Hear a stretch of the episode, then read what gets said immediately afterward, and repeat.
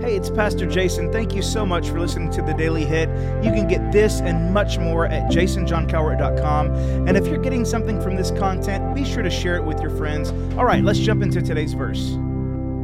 Thanks so much for listening to the hit today. You know, after yesterday's hit, I'm I'm hoping that you still love me. you know, I, I hope that what you do is take the encouragement, take the admonishment, and apply it to your life and figure out what you might be doing wrong or in in what area you might not be leading like you need to or that your relationship with God isn't what it needs to be that you would embrace what God wants to do in your life today to help you get to a place where especially men I'm talking to you where you are leading like God called you to where you're having the relationship like God has asked you and encourages you to have. And so today we're going to continue on with another verse um, that's going to help you. But I'd mentioned talking about iron sharpens iron, and that's from Proverbs 27.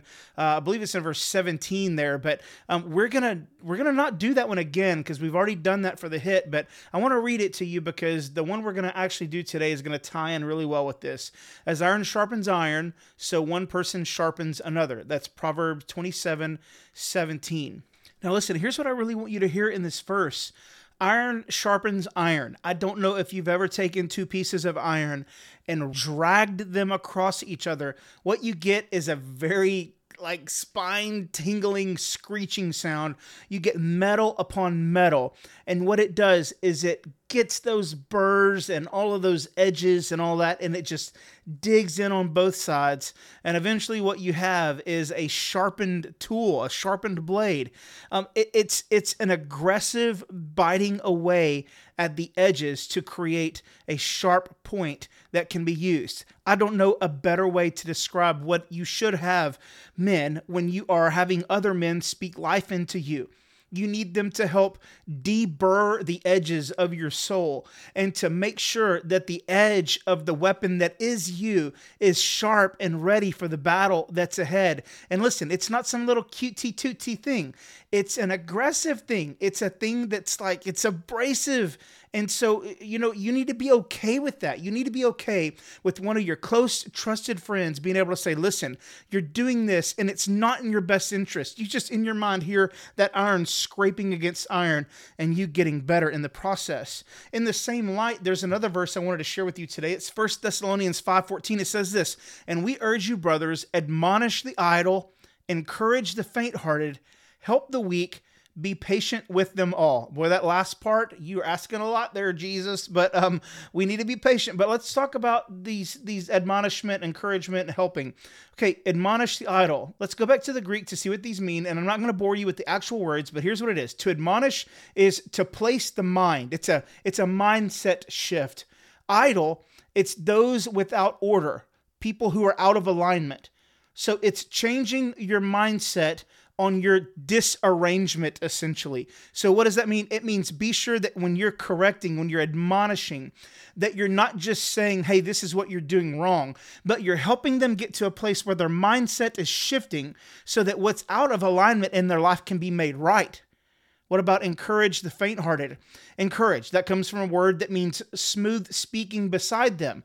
A better way to say it might be to come alongside someone and comfort them and what is faint hearted? Faint hearted is one with an undeveloped soul. A better way to say it is somebody without a healthy identity. So come alongside and comfort that person that doesn't have a healthy identity. Help them discover who they are. Help the weak. What does that mean? Help is to hold on to, and weak is those without strength. But here's another way to look at it it's to hold on to those without sufficient resources to stand themselves.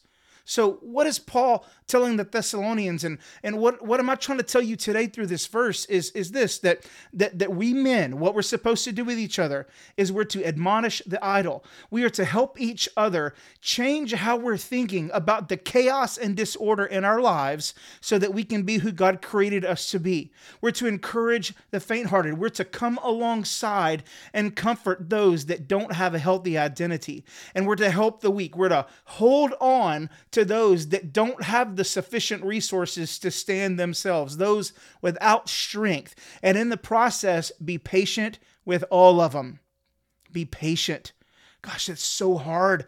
It's so hard because there are so many times when you just want to look at a man like I did on yesterday and say, It's time to man up. Let's do this thing. It can be so easy to lose your cool and to lose your temper. But remember, every single person is in a process. I hope you don't take yesterday's hit in a negative light, but instead you, you take the encouragement, the admonishment, if you will, to build yourself up and to correct the chaos. But I want you to know the best version of you is on the other side of a group of men in your life who can admonish you, encourage you, help you, and to be patient with you in the process. Listen, nobody can want it more than you do.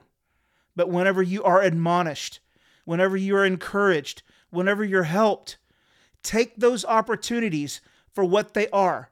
It's not someone being mean to you. It's not somebody telling you you aren't good enough. You know what it really is? And this is awesome. This is iron sharpening iron. This is a group of people who are dedicated to seeing you at your best. If you have that group, thank God for it.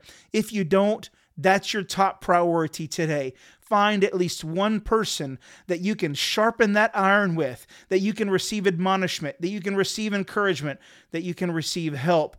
Guys, you need this. Your families need you to engage in this. The people in your spheres of influence need you to engage in this.